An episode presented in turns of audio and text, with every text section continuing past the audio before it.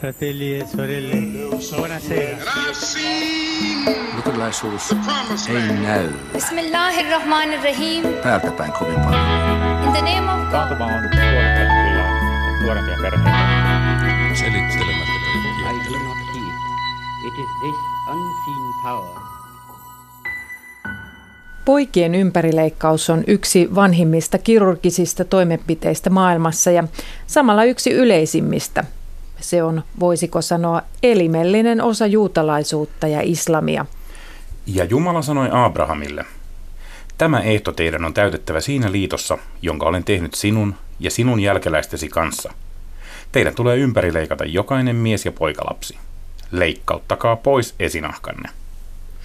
Sieltä se alkoi ainakin uskonnollisessa mielessä. Juutalaisten pitää ympärileikata poikalapset, sillä Jumala käski. Korani puolestaan ei ympärileikkauksesta sano sanaakaan, mutta muslimit uskovat profeetta Muhammadin olleen ympärileikattuja. Profeetan esimerkkiä pitää jokaisen muslimin edelleen noudattaa. Tänään Horisontti kysyy, miksi ympärileikkaus on yhä tärkeä juutalaisille ja muslimeille. Minä olen Samuli Suompää. Ja minä olen Anna Patronen.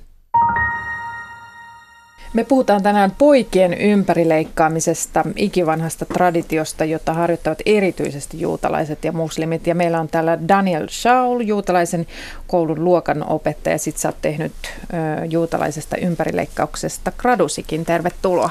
Kiitos.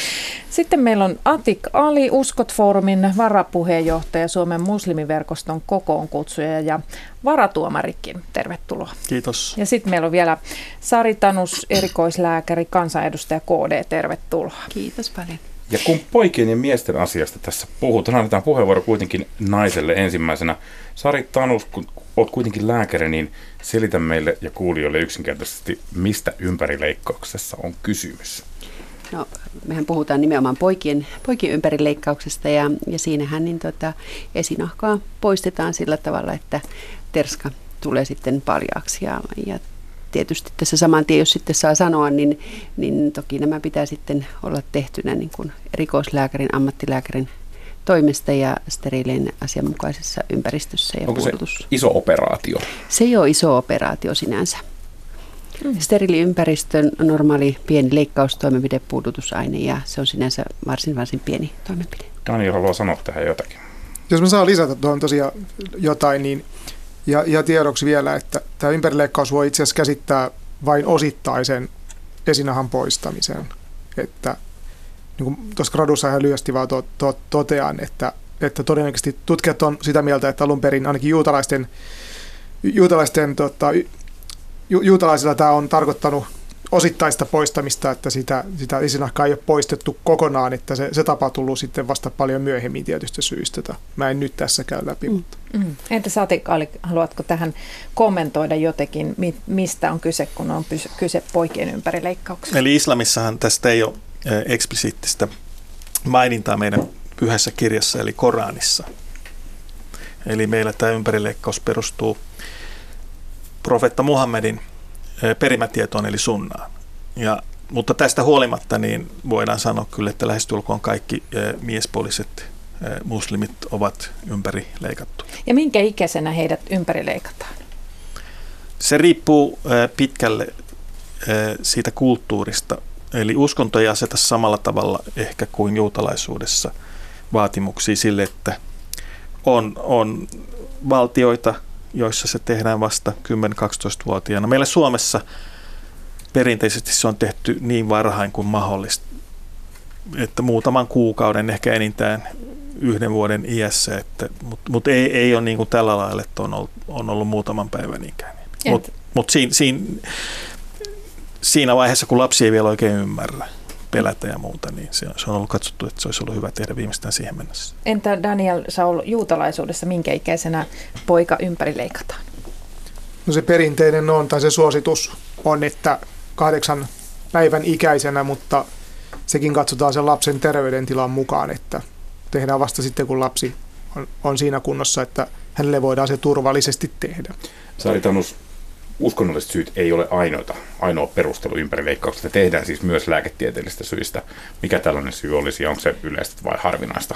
No se ei Suomessa? ole mitenkään kovin, kovin harvinaista ja tuossa olisinkin halunnut nimenomaan jatkaa, että, että voidaan tehdä niin kuin osittainen eh, esinahan poisto tai sitten kokonansa ympärileikkaus. Ihan vastaava toimenpide tehdään. Esimerkiksi on, jos on liian kireä esinahka tai on ollut jotakin, jotakin vaikka tulehdusprosessia, tullut kiinnikkeitä tai, tai virtsaamisen kanssa, että, että ihan vastaava toimenpide voidaan tehdä ja tehdään, ei nyt niin hirveän usein, mutta kuitenkin se ei ole mitenkään harvinainen, niin, niin lääketieteellisestä syystä myös. Me ollaan tässä korostetusti puhuttu nyt koko ajan poikien ympärileikkauksesta. Aikaisemmin Suomessa puhuttiin myös tyttöjen ympärileikkauksesta ja nykyisin sitä nimitetään silpomiseksi. Mitä tekemistä näillä kahdella asialla on keskenään? No jossain heti sanoo, että ei mitään tekemistä, ei kerta kaikkiaan niin mitään tekemistä siinä mielessä, että on täysin erilaisesta toimenpiteestä kyse, kun puhutaan tyttöjen silpomisesta. Eli, eli, silloin, niin siellä, Eli lyhyesti minkälaisesta? eli silloin siellä le- leikataan niin kuin genitaalialueita, pienempiä tai isompia tai vielä suurempia niin kuin osia pois ja sitten voidaan myös niin kuin omella kuro, kuron niin kuin yhteen niin kuin emätin ja joskus virtsaputken ulkosuukin menee sinne, sinne niin kuin umpeen. Ja, et siinä mielessä niin kuin on, on totaalisti eri asiasta kyse, eikä näitä että saisi missään muotoa niin kuin rinnat, rinnastaa. Atika eli Daniel Saul, haluatteko te kommentoida tätä joskus keskustelussa ympätään yhteen tämä naisten tai tyttöjen ympärileikkaus ja poikien ympärileikkaus? Joo, välillä tuntuu, että se on, se on tietosta, eli, eli halutaan, kun selkeästi tyttöjen ympärileikkaus, eli, eli female genital mutilation, on, joka on siis silpomista. Korkein oikeus on 2008 ympärileikkaustapauksessa on todennut, että tytön ympärileikkaus tosiasiassa merkitsee tämän sukuelinten silpomista. Mutta nämä niin ympätään yhteen tilanteessa, jossa tämä tyttöjen sukuelinten silpominen on meidän voimassa olevan lainsäädännön mukaan on, on kriminalisoitu, on rangaistava teko. Mutta niin kuin halutaan tuoda nämä kaksi yhteen, jotta sit sitä kautta saataisiin kiellettyä mahdollisesti jopa kriminalisoitua myös poikalasten eläketieteellinen ympärileikkaus. Jos tässä ty- tyttöjen silpomisesta haitat ovat suuret, se käytännössä katsoen estää mahdollisuudet normaaliin seksuaalielämään myöhemmin. Mitä poikien ympärileikkaus, ensin lääkärin näkemys, mitä haittaa siitä on? No tietysti niin kuin mihinkä tahansa pienoperaationkin voi olla niin kuin komplikaatioita, voi olla verenvuoto, voi olla tulehdusasiaa tai, tai virtsaamisen kanssa, mutta niin kuin sanottu, että toimenpiteenähän se on niin kuin varsin, varsin tuota yksinkertainen ja helppo ja, ja siinä mielessä niin kuin harvoin mitään niin kuin merkittävämpää haittaa siitä on. Että siinä mielessä varsin turvallinen pieni toimenpide. Siinä mielessä että niin kuin positiivista kehitystä on havainnut tästä aiheesta keskusteltaessa, tästä tyttöjen silpomisaiheesta keskusteltaessa se, että kun vielä muutama vuosi sitten esitettiin vakavalla naamalla, että se liittyisi jollain lailla uskontoja nimenomaan islamiin, niin nyt tänä päivänä aika harvoin enää törmää tällaisiin väitteisiin, koska se yksinkertaisesti ei pidä paikkaansa. Tästä poikien ympärileikkauksesta se vielä, että nyt viimeaikaisessa keskustelussahan on siis esitetty, että se haitta olisi se, että, että siinä poistetaan tai vähennetään peniksen tuntoherkkyyttä. Ja tässä keskustelussa osa ongelmasta on siinä, että meillä ei ole niin kuin oikeastaan kenelläkään tietoa siitä, mitä olisi ennen ja jälkeen, että, että mikä se käytännön vaikutus on. Mutta kysyn vielä niin tarkenna Sari, onko lääkärikunta jollakin tavalla yksimielinen siitä, että mikä tässä operaatiossa aiheutuva haitta-aste aikuiselämälle on? No ei varmaan lääkärikuntakaan ole yksimielinen siinä mielessä, että kyllähän niin kuin lääkäriliitto ja lääkärijärjestöt on noin kautta linjan periaatteessa sitä mieltä, että, että toimenpiteitä pitäisi tehdä vain niin kuin lääketieteellisen perustein ja, ja tavallaan ovat tätä näkökantaa viemässä eteenpäin. Mutta tämä on yksi asia, mistä on sanottu, että herkkyys voisi, voisi vähentyä ja, ja tältä kantilta, mutta toisaalta niin kuin mä olen sanonut, että, että nuorempia tai vanhempia miehiä, jotka olisi parrikaadeilla sen takia, että tämmöinen toimenpide pitäisi niin kuin kieltää tai poistaa, niin mä en ainakaan henkilökohtaisesti ole kyllä niin kuin tavannut, että, että yleensä ne on sitten, sitten nuorempia naisia tai, tai äitejä tai, tai näin. Hei, meidän ohjelman otsikko on Miksi juutalaiset ja muslimit ympärileikkaavat poikansa. Ja kysytään nyt tätä. Aloitetaan Daniel sinulla, koska sinä edustat tässä tavallaan vanhempaa uskontoa. Eli mistä ympärileikkaus on peräisin? Tuota, asia voi lähestyä tuota, sit uskonnolliselta tai teologiselta teologisesta näkökulmasta tai sitten tällaisesta niin kuin enemmän historiallisesta. Ja molemmista. Nyt. Niin, mä, mä oon mun gradussa totta, totta kai halunnut tutkia molempia ja jos ajatellaan teologisesta näkökulmasta, niin se on selkeästi siellä Mooseksen kirjassa tota, noin, esitetty, että Jumala tekee juutalaisten esisän kanssa Abrahamin kanssa liiton, ja liiton merkkinä on, on tämä esinahan poistaminen. Eli kaikilta, kaikilta mies, miehiltä tulee poistaa kahdeksan päivän ikäisenä esinahka. Eli se on, on, on tavallaan niin kuin liiton merkki juutalaisten ja Jumalan välillä. Ja sitten jos, jos katsotaan sitten vähän, otetaan tieteellisempi näkökulma, niin tämä on todennäköisesti tämä tapa lähtöisin Egyptistä, jolla sillä on uskottu olevan edistävä vaikutus miehen hedelmällisyyteen. Ja tässä on mun mielestä hyvä nyt, tässäkin on hyvä tällainen esimerkki siitä, että naisten sukupuolielinten silpominen on miesten asettama toimenpide naisilla, jotta heidän seksuaalisuuttaan voidaan kontrolloida. Miesten ympärileikkauksella ei ole kyse miesten kontrolloimisesta, vaan miesten omasta uskomuksesta, että tällä on jotain hyötyä minulle. Eli mun sekin on hyvä pitää mielessä, kun käydään niin keskustelua näistä asioista. Sitten tosiaan juutalaiset on adoptoinut todennäköisesti tämän tavan sieltä Egyptistä ja se on levinnyt sitten kaikkialle Lähi-Itään ja, ja siitä on tullut myöhemmin juutalaisuudesta enemmän tällainen uskonnollinen velvoite. Ja joidenkin tutkijoiden mukaan se on alun perin koskettanut ainoastaan, vaikka se on yleinen tapa juutalaisten keskuudessa, niin se on ollut näillä uskonnollisilla johtajilla sellaisen niin puhtauden merkki. Ja vasta myöhemmin se on sitten katsottu, että nyt se täytyy ulottaa jokaiseen juutalaiseen. Ja eksegetiikan tutkijoiden mukaan vasta silloin olisi tehty tämä lisäys sinne Mooseksen kirjaan, että, että kun Jumala puhuu Abrahamille ja tekee hänen kanssaan liiton, niin että täytyy tehdä ympärileikkaus. Entä Satikaali, tosiaan Korani ei taida puhua ympärileikkauksesta sanaakaan. Minkälaisen ohjeeseen muslimien opetus ympärileikkauksesta perustuu? Ja... No ensiksi asia on niin kuin Daniel sanoi, eli, eli ympärileikkaus on ollut, sitähän on ollut jo, jo, jo niin kuin ennen, ennen näitä uskontoja. Kerrataan nyt vielä kuitenkin kuulijoille, että, että meillä on kolme abrahamilaista uskontoa, juutalaisuus, kristinusko ja islam. Ja, ja meille pyhiä profeettoja on, on ennen profeetta Muhammedia olleet profeetat ja vastaavasti pyhiä kirjoja on myös vanha testamentti, uusi testamentti ja näin poispäin.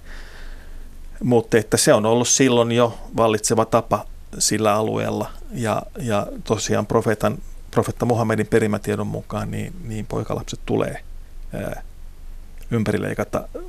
Nyt täytyy muistaa tietysti se, että tilastollisesti ilmeisesti noin kolmasosa maapallon miehistä on ympärileikattu. Tämä on niin asia numero yksi. Sitten asia numero kaksi tällaisena yksittäisenä tilastona, niin Yhdysvalloissahan ympärileikataan 6-70 prosenttia miehistä. Ja sehän ei voi liittyä juutalaisuuteen eikä islamiin, koska siellä ei ole niin paljon juutalaisia ja muslimeita. Tuolla siihen Yhdysvaltojen syyhyn vielä. Kysyn vielä Atik, onko sillä ympärileikkauksella uskonnollinen merkitys islamissa samalla tavalla kuin sillä juutalaisuudessa on niin liiton merkkinä? Vai, vai liittyykö se en, enemmän siihen, että kyse on profeetan antamasta esimerkistä? Että onko, se, on, onko sillä teologista Te- teologisesti mä sanoisin, että juutalaisille – juutalaisille, jos se kiellettäisiin esimerkiksi, nyt tällainen hypoteettinen asia, niin mä väitän, että se vaikuttaisi juutalaisiin ja juutalaisuuteen uskontona luonnollisesti enemmän kuin ehkä muslimeihin. Mutta meillä on myös, niin kuin juutalaisuudessakin, on tämä etninen puoli, eli, eli Su- Suomessa nyt kun mä, mä kuulun tatariyhteisöön, niin mä voisin kuvitella, että tänä päivänä, kun ympärileikataan poikalapsi, niin, niin siinä perheessä se päätös perustuu – sekä tietysti tähän uskonnolliseen näkökulmaan, mutta myös, myös siihen, että se kuuluu tatarikulttuuriin. Ja sitten mä väitän, että se joissakin perheissä se jälkimmäinen voi olla merkittävämmässä asemassa kuin edellinen. Daniel Saul, mitä niin kuin tällä ympärileikkauksella uskotaan saavutettavan hengellisesti?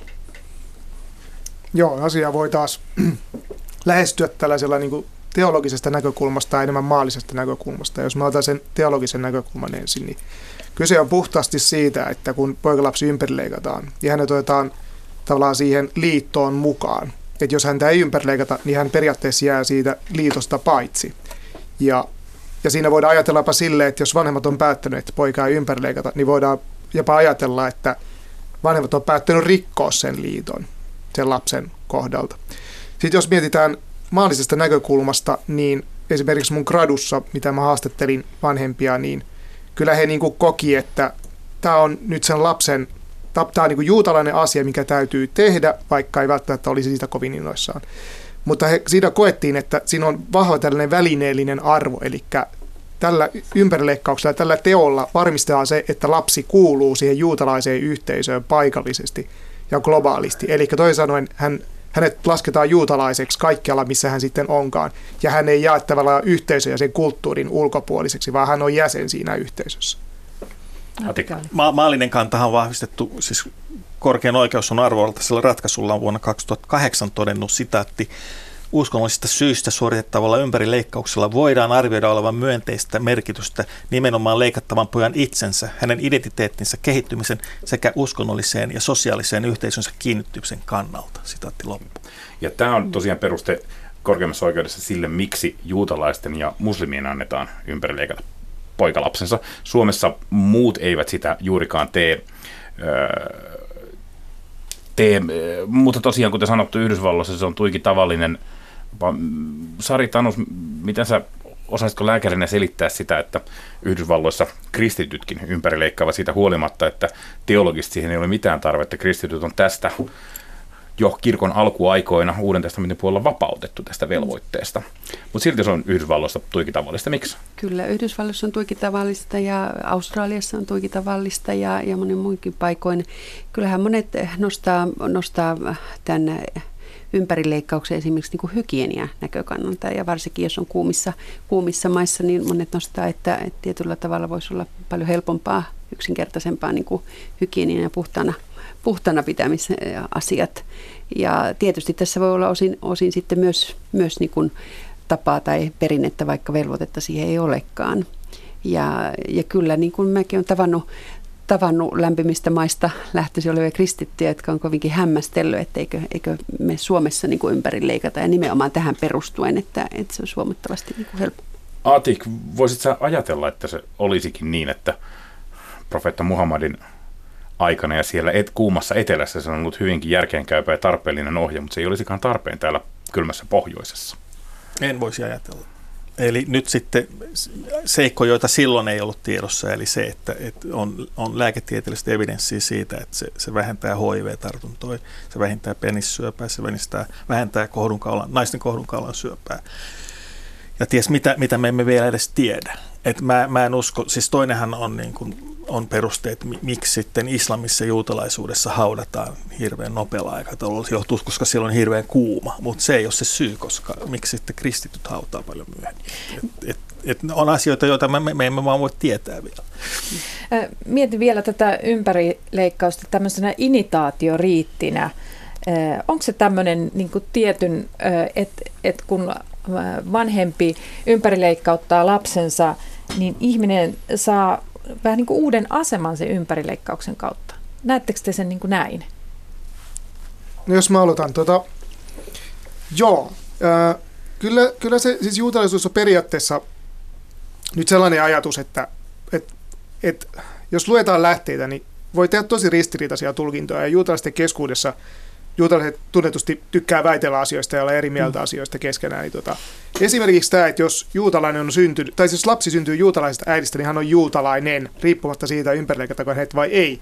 Sitten on kyse siitä ihan yhteisöstä, että minkälainen tulkinta siellä on, että jos on hyvinkin fundamentalistinen ympäristö, niin voi olla, että katsotaan, että hänellä ei ole oikeutta, oikeutta tietynlaisiin velvollisuuksiin. Jossakin toisessa ympäristössä katsotaan, että hänellä on oik- täysin samat oikeudet kuin ympärileikatulla juutalaisella, niin kuin tavallaan mennä naimisiin, opiskella Tooraa, saada, saada oikeus lukea Tooraa Jumalapalveluksessa ja niin poispäin. Mm, ennen kuin kysyn Atikilta sama asia, niin siis juutalaisen seurakunnan päiväkoti on päässyt viime keväästä saakka myös ympärileikkaamattomat poikalapset. Niin miten iso askel tämä oli? Ja kouluun myös huomenna. Kouluun, myös kouluun, joo tietenkin. Ja tämä on sellainen asia, joka esimerkiksi tässä taanoin oli, eräs toimittaja ei ollut siis tarkistanut tätä asiaa ja, ja tuli ihan valtakunnallisesta mediasta, että – on tärkeää nyt vaikka tässä päivittää, että Helsingin juutalainen seurakunta ottaa ympärileikkaamattomia poikalapsia, riippumatta onko juutalainen äiti tai isä vai molemmat, niin on oikeus juutalaiseen kasvatukseen ja päiväkodissa ja koulussa. Onko tämä ollut seurakunnan sisältä lähtenyt lähtenyt muutostoive, muutostarve vai rinnastuuko tämä enemmän siihen, kun esimerkiksi kirkossa koetaan, että yhteiskunta ulkopuolelta pakottaa kirkon tekemään ratkaisuja, joita teologisesti ei haluttaisi tehdä. Liittyykö tämä siihen, että on pelko, että tuli syrjintäsyytteitä vai oliko teillä joku muu syy tehdä tämmöinen muutos? Kyllä tämä on varmasti lähtenyt seurakunnan sisältä ja niistä jäsenistä itsestään. Haluan Atik Alilta myöskin kysyä, että, että mihin kaikkeen eh, se vaikuttaa sitten, että poika ympärileikataan? Onko se niin kuin tämmöinen tietynlainen ovi initaatio riitti? Ei, ei samalla lailla varmaankaan juutalaisuudessa. Nyt jos mä tarkastelen asiaa meidän seurakunnan kannalta, niin, niin se ei ole edellytys jäseny, varsinaiselle jäsenyydelle. Että meillä on edellytyksenä, että täytyy olla niin kuin islamista riittävät tiedot ja sitten täytyy osata tatarin kieltä, mutta ei, ei ole koskaan ollut eikä varmaan tule olekaan. Että se on jokaisen valinta, oma valinta, että, ja e, eikä se varmaan hirveästi muita kiinnostakaan. Että se ei ole se meidän se tämän hetken akuutein kysymys, että onko joku ympärileikattu vai ei, vaan se, että sellainen mahdollisuus on olematta tässä maassa, se saadaan tehdä ilman, että se tulee mitään. Onko tässä kovin paljon vaihtelua islamieri koulukuntien välillä? Mä ymmärsin, että suunnanlaisuudessa usein mun ymmärtääkseni tapana opettaa, että, että tota, muslimi voi olla kyllä ilmankin, mutta imaamiksi ei hyväksyttäisi. Mutta onko Joo, siis niin tällaisia tulkintojahan on, että esimerkiksi, eli imami, imamihan tarkoittaa, että joku, joka johtaa rukousta, että hänen pitäisi olla ympärileikattu. Et, et, et suunnanlaisuudessahan on neljä lakikoulukuntaa ja niissä on pieniä vaihteluita, mutta kohtuullisen pieniä, enkä mä niihin ole kyllä käytännössä törmännyt muutoin kuin valmistautuessani tähän ohjelmaan. No niin, hei siis kaikki eivät ympärileikkausta hyväksy ja Suomessakin on kansalaisaloite, joka pyrkii sen kriminalisoimaan. Niin miltä tämä kuulostaa? Sari Tanus. No kansalaisaloitteet tietysti tehdään tänä päivänä hyvin monenlaisten asioiden eteenpäin viemiseksi, mutta kyllä mä ajattelisin, että meillä on kuitenkin, niin kuin tässä ohjelmassakin on tullut, tullut esille, niin varsin varsin pitkät juuret ja, ja historiallinen ja kulttuurinen tausta ympärileikkaukselle niin, niin juutalaisten kuin, kuin islamilaisten keskuudessa ja niin kuin sanottu, että tehdään muutoinkin. Ja kun ajatellaan, että kyse on kuitenkin toimenpiteestä, jota tehdään myös lääketieteellisen perustein, on varsin pieni, pieni yksinkertainen toimenpide, niin en kyllä näe, että, että tämmöiselle olisi oikeasti aihetta viedä eteenpäin. Mutta varmasti se tekee mediassa, niin kuin on nyt jo tehnyt, että tätä vastakkainasettelua ja tiettyä, tiettyä ehkä asioiden, sanoisin suurentamista ja, ja tätä tullaan kyllä mediassa sitten. Minkälaiset mielellä te kuuntelette ympärileikkauksen vastustamista tai pyrkimyksiä krimi- kriminalisoida se? Atik? No ei, eihän se hyvältä kuulosta kenenkään korvissa varmaan. Nyt jos me ajatellaan ratio legis, eli, eli lain tarkoitus, mikä se voisi olla, niin jos me mennään vielä 1980-luvun alkuun saakka, niin meillä oli, oli käytännössä tatarit tuhat kappaletta noin oli, oli muslimeina ja sitten, sitten meillä oli 1000-2000 juutalaista ja that's it. Ja nyt sitten meillä on lähes 100 kertainen määrä muslimeita, niin jotenkin mä näen tässä sellaisen syy-yhteyden, eli on tahoja, jotka ei näe hyvänä tätä, että, että meillä on eh, muslimien määrä lisääntynyt tässä maassa. Ehkä halutaan vähentää sitä, jos ei muuta, niin halutaan ehkäistä, ettei muslimien määrä ainakaan lisääntyisi. Mutta niin selväähän on, että, että islamofobia on lisääntynyt, valitettavasti antisemitismi on lisääntynyt meidän yhteiskunnassa, mutta ehkä, ehkä olennaisimpana on tämä sekularisaatio, mikä on meillä lisääntynyt, ja yleinen tällainen uskontovastaisuus. Kaikki nämä neljä. Tässä, ra, ra, tuleeko tässä rasismi mieleen? Siis te olette molemmat verrattain vaalia ihoisia, ja poikien ympärileikkauksen ongelmasta on ruvettu puhumaan sitä enemmän, mitä enemmän tähän maahan on tullut ihmisiä, jotka erottuvat kuvassa helpommin minusta kuin kumpikaan teistä. Daniel, kuulostaako tämä nyt jo rasismin näkemiseltä sielläkin, missä sitä ei kuuluisi nähdä? Vai tunnistatko tämän ajatuksen? Tota, joo. Mun mielestä, kun tuota keskustelua seuraa, niin siellä on asiallisia puheenvuoroja ja vähemmän asiallisia puheenvuoroja. Ja, ja, tota, ja vähemmän asialliset puheenvuorot välillä tuntuu siltä, että siellä on rasistisia ajatuksia taustalla.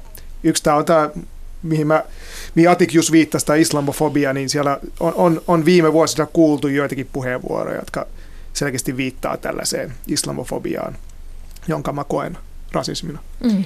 Hei, mitä ajattelette siitä, että poikien ympärileikkaus loukkaisi lapsen ihmisoikeutta ruumiillista koskemattomuutta? Juristi, Atik. No siis nyt pitää lähteä siitä, että meillä on, meillä on Suomen perustuslaki takaa uskonnonvapauden. Sen lisäksi meillä on erilaisia ihmisoikeussopimuksia. On Euroopan ihmisoikeussopimus, on YK on ihmisoikeuksien julistus, joka täyttää nyt joulukuussa 70 vuotta. Mutta sitten erityisesti mä ottaisin esille tämän joka ei ole yhtä vanha kuin nämä muut, eli YK on lapsen oikeuksien yleissopimus. Ja siinä, siinä sitten taas, taas lapsilla on oikeus tähän omaan uskontoonsa jo niin kuin varhaisesta iästä lähtien. Et nämä niin kuin seikat usein unohtuu, kun me, meillä niin kuin on, on universaalit ihmisoikeudet, mutta sitten, sitten jotkut tahot katsoo, että kuitenkin niitä ei olisi olemassa. Ja se, että mua ehkä häiritsee se myös, että kun tästä asiasta keskustellaan, olko se ympärileikkaus tai teurastus, niin me ollaan niin kuin me ollaan niin kuin jossain katsomussa Danielin kanssa ja sitten niin meistä puhutaan, että mitä me saadaan tehdä ja mitä me ei saada tehdä. Eli me ei olla niin kuin osallisina tässä keskustelussa ollenkaan. Niin se ja, häiritsee. Daniel, onko tämä kulttuuriimperialismi? Siitä, tuntuu sitä siltä, että tässä tota, kantasuomalaiset ja luterilaiset kertovat muslimeille ja juutalaisille, jotka kuitenkin hekin saattavat olla täällä asunut satoja vuosia, miten tässä maassa kuuluu elää. No siitä tulee ehkä vaan sellainen fiilis, että, tota, että perustelut voi joskus olla hyviä, mutta että, mutta että sinne syiden taakse on välillä vaikea nähdä, että mitä mä tämän sanoisin, että ei pystytä välttämättä ymmärtämään, minkälaista on elää vähemmistönä Suomessa mm. sillä vähemmistöidentiteetillä. Että mä en nyt osaa tatarien puolesta sanoa, mutta että juutalaiset on esimerkiksi hyvin pitkälle jo assimiloituja, assimiloituneita ja meillä on oikeasti meillä, meillä on oikeasti vaikeuksia pitää niin kuin juutalaista elämää yllä Suomessa. Ja jos tavallaan, jos meiltä vielä niin kuin viedään, niin kuin pelotellaan tällaisella asialla, niin se saattaa niin kuin oikeasti olla monelle juutalaiselle perheelle liian kova paikka sitten, että uskaltaako sitä juutalaisuutta enää jatkaa vai ei. Mutta jos ajattelet ihan moraalisena kysymyksenä, niin onko sulla ymmärrystä sitä ajatukselle, että tässä kuitenkin puututaan pienen lapsen ihmisoikeuksiin siltä osin, että itsemääräisen oikeuteen puututaan. Hänelle tehdään peruuttamaton lääketieteellinen ja uskonnollinen operaatio häneltä kysymättä. Joo, siis mä ymmärrän, ymmärrän ne perustelut hirveän hyvin ja, ja tota, mitä tulee peruuttamaan toimenpiteen, niin siinäkin me esitän omassa gradussani niin kuin ratkaisun, että miten, miten voidaan kiertää tämä peruuttamattomuus tässä toimenpiteessä. Et siitähän me ei sitten päästä eroon, että, että siinä koskemattomuuttahan siinä tietenkin, tietenkin loukataan, mutta niin kuin nämä vanhemmat tässä mun gradussa hirveän hyvin niin kuin punnitsee näitä asioita. Et sulla on siellä toisella puolella se tuhat, tuhatvuotinen perinne ja se jatkumo, jota sä et halua rikkoa. Sä et halua olla se lenkki siinä jatkumossa, joka tavallaan, johon se katkeaa se perinne ja se kulttuuri. Että sulla on tavallaan niitä vuosisatoja vanhoja tavallaan sitä sukua, jossa juutalaisuudesta on pidetty kiinni vainojen keskellä. Hei, mi- millaista on joutua neuvottelemaan tämän oman identiteetin kanssa nimenomaan vähemmistö-enemmistökulttuurin välillä? Aloitatko mä vai? No, Sano vaan. Joo, no siis mä, mä oon itse asiassa käynyt tosi paljon tätä keskustelua, koska mullahan on isä siis suomalainen ja ei-juutalainen ja, tota, ja äitini on sitten juutalainen ja me liityttiin seurakuntaa vasta vähän myöhemmin. Mä oon totta kai syntyessäni ollut juutalainen juutalaisen tulkinnan mukaan. Ja, ja mulle tehtiin se leikkaus vasta 11-vuotiaana ja jos mä olisin nyt saanut itse valita, niin mieluummin se olisi tehty mulle jo niin kuin vauvana, että, että, että kun se nyt kerta tehtiin. Että mun, mun kohdalla se nyt oli elämänlaatua parantava, että mulla oli ongelmia, jonka takia mulle se leikkaus joka tapauksessa olisi pitänyt tehdä, mutta mutta tota, että mua harvittaa, että se on tehty aikaisemmin, mutta mä oon tosiaan aika paljon joutunut käymään näitä identiteettineuvotteluja, ja kyllä mä koen sen paineen välillä tuolta ulkoota, että et, et mikä on ok ja mikä ei ole ok, ja, että, ja juutalaisten oudot tavat, ja mitä ne, mitä ne nytkin siitä puuhaa. Mä luulen, että muslimeihin näitä ennakkoluuloja kohdistuu vielä enemmän kuin meihin juutalaisiin, ja sitten aina kun tulee näitä kriminalisoimispuheita tästä ympärileikkauksesta, niin kyllä se, kyllä se mua huolestuttaa todella paljon.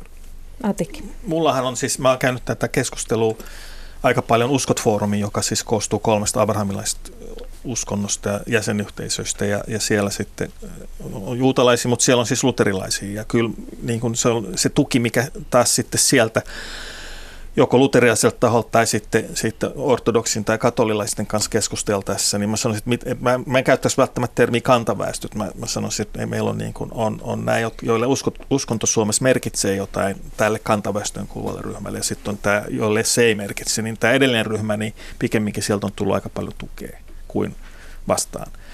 Mutta että kyllä tämä kriminalisoiminen, niin, niin jos joku on niin naivi, että luulee, että siihen loppuu poikien mm. ympärileikkaus Suomessa, niin se ei pidä paikkansa. Tehdään joko se puoskaroidaan salassa, tai ehkä sitten poikalapset viedään ulkomaille ympärileikattaviksi, jolloin tulee sitten kysymys siitä, että millaiset rajatarkastukset meillä on sen jälkeen, eli, eli onko meillä lapsilla oma passi, jos on yksi kuva yläpäästä ja yksi kuva, kuva alapäästä. Ja sitten kun lapsi tulee ulkomailta, niin tarkistetaan, ettei vaan isä tai äiti vienyt häntä ulkomaille ympärileikattaviksi. Sari Tanus, onko tämä kysymys ympärileikkauksesta sinulle itsellesi millään tavalla uskonnollinen? Kristitty, mutta kuitenkin Israel-ystävä ja kristityilläkin on suhde tähän valittu kansa retoriikkaan. Onko tämä sinulle uskonnollinen kysymys?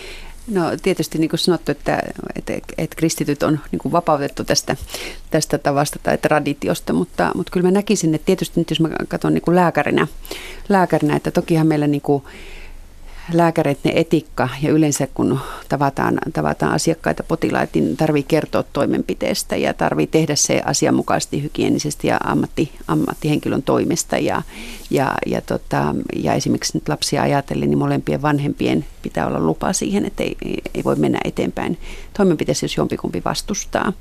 Ja, ja tokihan ohjeistusta myös on, että puhua vanhempien kanssa siitä, että voitaisiinko tätä tehdä myöhemmin, jolloin, jolloin poika voi itse, itse olla sanomassa niin kuin mielipidettänsä. Mutta aivan niin kuin Daniel tuossa sanoi, niin monta kertaa on sitten palaute se, että ehkä olisi ollut mukavampi, helpommin mennä, jos olisi tehty pienenä vauvana ja näin edelleen. Mutta mä näkisin kyllä sen, että siis itse omana henkilökohtaisena mielipiteenä ja monet, monet lääkärit, kristityt, terveydenhuollon edustajat on, on kyllä samaa mieltä, että, että jos me ymmärretään, meillä on perustuslaissa uskonnon vapaus, myös uskonnon harjoittamisen vapaus. Ja me oikeasti niin kuin katsotaan, minkä vuoksi, millä asenteilla näitä halutaan niin kuin tehdä omille lapsille. Että se ei ole mikään paha tarkoittava toimenpide tai jotakin ikävää, vaan, vaan päinvastoin kuuluu yhteisöön ja on, on tuhatvuotiset perinteet ja, ja äh, näin edelleen, niin mä näkisin, että jos meillä on kunnioittava asenne meidän kulttuuriperimään ja toisten kulttuuriperimään ja uskonto, uskontoon liittyviä tapoja kohtaan, niin, niin se ei pitäisi olla niin kuin minkäännäköinen ongelma. Ja ajattelen kyllä tuossa kansalaisaloitteenkin, vaikka tietysti siinä kajotaan, kajotaan kehoon ja näin, mutta että jos oikeasti pysähdytään niitä taustoja ja juuria syitä miettimään, minkä takia ja minkälaisella asenteella lapsille tehdään ympärileikkauksia, niin kyllä silloin mun mielestä pitäisi nousta se kunnioitus kunnioitus ja silloin ei tarvittaisi tämän tyyppisiä kansalaisaloitteita. Daniel, tähän keskustelun loppuun. Jos me nyt emme ulkopuolelta ratkaise tätä ongelmaa teidän puolestanne, niin sinä tosiaan olit mielestäsi gradussasi tämän ratkaisu. Mm. Mikä on ratkaisu tähän kysymykseen? no siis varsinaista ratkaisua, mä, niin kuin mä sanoin, niin siihen koskemattomuuteenhan ei voi, tota, sitä ei pysty kiertämään, jos jotain tekee. Mutta tämä, että kun usein kritisoidaan tätä, että se on peruuttamaton kirurginen toimenpide – niin jos me juutalaisina, mä näen sen, että me palattais tällaiseen niin osittaiseen ympärileikkaukseen. Mä että tämä saattaa kuulostaa jonkun mielestä tosi, tosi, tosi kornilta tai oudolta, mutta jos me oikeasti palattaisiin siihen, siihen osittaiseen ympärileikkaukseen, mm. kuten ennen hellenismia todennäköisesti oli tapana. Niin se voisi olla se vaihtoehto tässä. Se voisi olla se vaihtoehto, jolloin päästään, kierretään tämä, että se on nyt peru, tehty peruuttamatonta sille poikalapselle. No niin, kiitos Daniel Saul, Atik Ali, Saritanus. Meidän yhteinen aika päättyy tähän. Kiitos. Kiitos, kiitos paljon.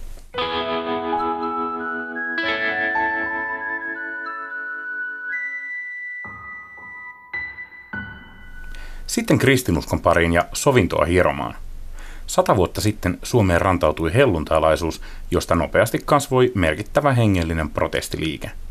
Luterilaisen kirkon johdolle se edusti hurmoshenkistä elämyskristillisyyttä ja vastaavasti monen helluntaisaarnaajan puheessa ovat luterilaiset kirkonmiehet olleet uskottomia leipävappeja ja luterilainen kirkko uskonsa menettänyt valtiollinen uskontovirasto.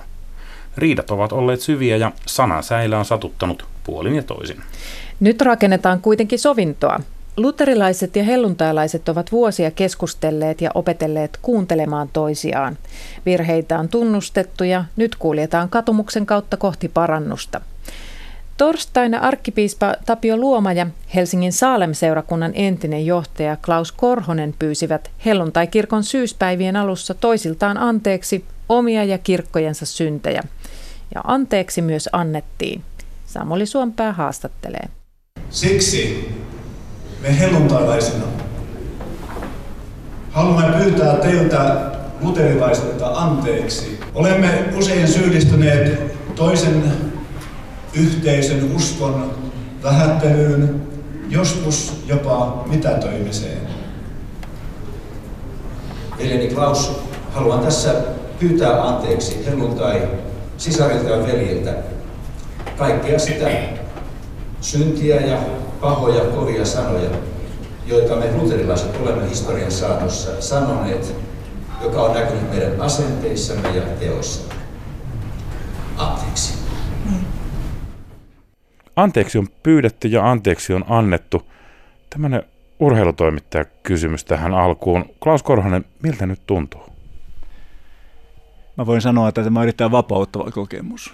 Että voidaan todellakin jättää kaikki ne, kaikki ne kipeät kokemukset, painolastit, joita on kertynyt mieleen, sydämen päälle, niin voidaan to- todellakin nyt jättää ja julistaa, on voitu julistaa toisillemme anteeksi antamusta. Tapio Luoma. Me emme enää katso luterilaisina ja helluntalaisina toisiamme niiden silmälasien läpi, joita menneinä vuosikymmeninä on käytetty. Täällä kirkkojen johdossa on nyt tehty nämä ratkaisut ja käytetään tämä keskustelu. Miten huolehditaan, että tuolla muuallakaan seurakuntien johtajien ja arkkipiispojen silmien ja korvien ulottumattomissa ei enää puhuta kasteenuusioista tai porttokirkosta? Mä luulen, että tämä on varmaan se yhteinen haaste meille molemmille, miten tämä kaikki tulee todeksi paikallistasolla. Toivoa sopii, että tämä toimii eräänlaisena esimerkkinä, mitä paikallisella tasolla voisi tapahtua.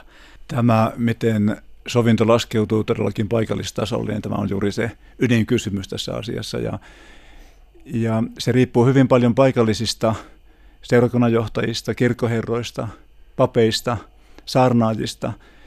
Meillä helluntai-liikkeenä tietysti on nämä seurakuntien edustajat ovat pääosin läsnä täällä, täällä päivillä ja vievät tätä viestiä, toivon mukaan vievät tätä viestiä sitten seurakuntiinsa. Kun helluntai-herätys saapui Suomeen, niin se ei tullut suinkaan tällaiselle valmistamattomalle maaperälle, vaan, vaan täällä oli Jumalan sanaa julistettu jo sukupolvien ajan. Vastaanotto oli sen takia erittäin hyvä, ja niin kuin totesinkin tuossa sovintotapahtumassa, niin meistä helluntalaisista useimmat, se meidän täytyy tunnustaa, useimmat emme tänä päivänä olisi uskossa Jeesukseen, ellei luterilainen kirkko olisi tehnyt tätä valmistavaa esityötä.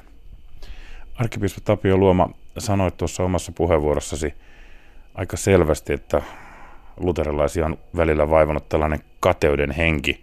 Miten vaikea se on luterilaiselle papille iloita siitä, että helluntai-seurakunnassa kuullaan sanaa? Ei se mikään helppo asia ole. Nämä inhimilliset tunteet jollain tavalla ovat olleet mukana tässä arvioissa, joita olemme vuosikymmenten mittaan toisistamme sanoneet ja arvioineet. Minusta on tärkeää, että me pääsemme niin kuin niistä yli ja osaamme arvostaa ja kunnioittaa toistamme ja siunata sitä työtä, mitä kukin kirkkokunta tekee omalla sarallaan. Helluntai-kirkon syyspäivät täällä Helsingin Saalem seurakunnan tiloissa jatkuvat. Ohjelmassa on lounastauon jälkeen jäsenkäppyröitä, tilastoja siitä, miten vähän suomalaiset uskovat ja syvää huolta siitä, että mihin suomalaisten uskonnollisuus on menossa. Arkkipiispa Tapio Luoma, sinä olet virkaspuolesta näitä samoja tilastoja lukenut ja kommentoinut niin monen vuoden ajan. Onko mitään rohkaisun sanoja helluntaa velille tässä asiassa? Ei pidä lannistua, vaan meidän täytyy rohkeasti vaan muistaa se, että minkä takia olemme, olemme liikkeellä. Itse muistan luterilaisen maailmanliiton pääsihteerin todenneen, että kirkko, joka tuijottaa pelkästään numeroita, on jo menettänyt pelin.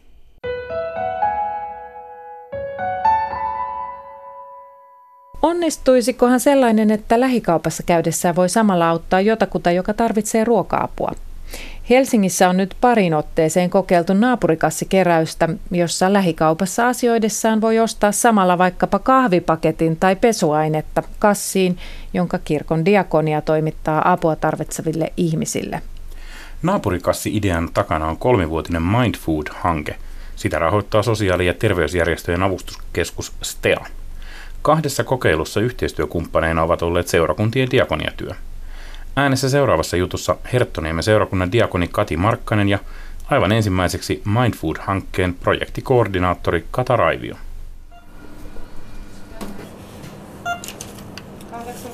Eli naapurikassin perusajatus on tarjota helppo ja konkreettinen keino tukea naapuruston ihmisiä, kenellä on tiukka taloudellinen tilanne, ja tota, tehdään yhteistyötä alueen diakoniatyön ja lähikaupan kanssa. Eli lyhykäisyydessään menet omille ruokaostoksille kauppaan, ostat tuotteen ja lahjoitat sen kassojen läheisyydessä olevaan keräyspisteeseen. Nyt tätä on kokeiltu kahdessa paikassa, siis Herttoniemessä ja Oulun kylässä täällä Helsingissä, niin miten ne ovat onnistuneet?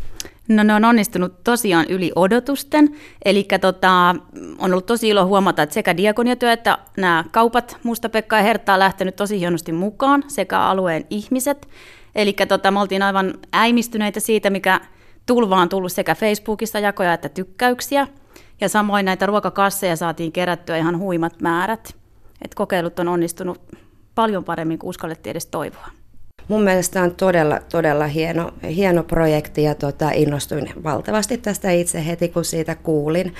Ja tota, mä itse näkisin tämän juuri sellaisena niin kuin isompana kokonaisuutena, jossa ihmisillä on mahdollisuus toimia tämmöisen niin kuin yhdenvertaisemman yhteiskunnan eteen ja hyvin pienillä, pienillä teoilla saattaa olla sitten suuri vaikutus. Eli just tämä helppous, että sä menet ruokakauppaan ja ostat sieltä sitten ylimääräisen kahvipaketin tai vaikka pussin makaronia, niin sillä on hirvittävän suuri merkitys näille ihmisille. Eli just tämä, että miten pienistä virroista ja pienistä, pienistä teoista lähtee sitten kuitenkin suuremmat kuviot ja tämä merkityksellisyys. Diakoni Kati Markkanen Herttonimen seurakunnasta. Miten sä kuvaisit diakoniatyön tarvetta tällä hetkellä resurssien ja tarpeiden kohtaamista? No, se, mikä meillä työssä on tässä jatkuvana haasteena, on se, että tällainen niin kuin vähäosaisuus ja vähävaraisuus on, on yhä enenevässä määrin kasvaa. Ja tuota, kirkolla on tietenkin mahdollisuus tukea näitä ihmisiä sekä henkisesti, hengellisesti, sosiaalisesti että taloudellisesti. Mutta jos mietitään ihan tällaista taloudellista avustamista, niin se on nyt vain todettava, että seurakunta ei pysty yksinään paikkaamaan näitä yhteiskunnan, yhteiskunnan eriarvoistavia rakenteita. Miten sinä näet ihan käytännön työssä sen miten päivän politiikka näkyy ihmisten arjessa? No kyllä se tulee aika, aika suoraan esille, että asiakkailta kuulee toistuvasti. Siellä on aktiivimallia, mikä nousee esiin. Siellä on esimerkiksi asumistuen tarkastusta.